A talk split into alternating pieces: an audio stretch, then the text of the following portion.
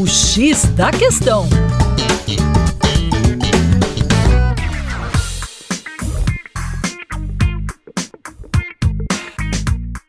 Olá, caro ouvinte, com vocês João Marcelo do coletivo Terra Negra.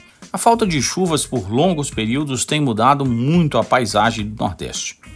Um estudo divulgado pelo Instituto Nacional de Pesquisas Espaciais em novembro de 2023 identificou características de clima árido na região. Isso mesmo.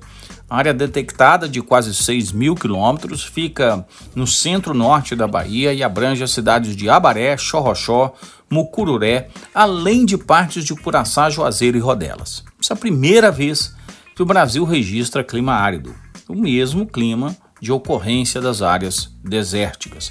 A região é caracterizada pela presença do semiárido, mas o aumento do desmatamento, o efeito das mudanças climáticas, a acelerada pressão antrópica nesses ambientes tem causado um aumento severo da aridez. Na realidade, é, quando você tem um aumento dessa aridez e isso provavelmente muito relacionado a mudanças climáticas de escala global, regional, local, você tem aí um aumento das temperaturas.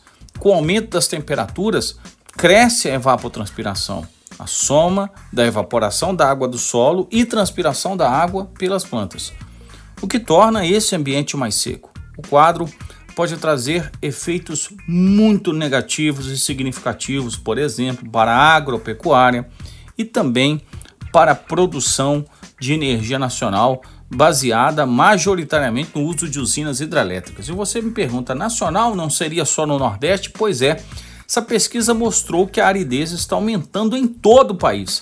Regiões de semiárido têm se expandido de forma acentuada para além do Nordeste, com a taxa média de crescimento superior a 75 km quadrados a cada duas décadas nos últimos 60 anos.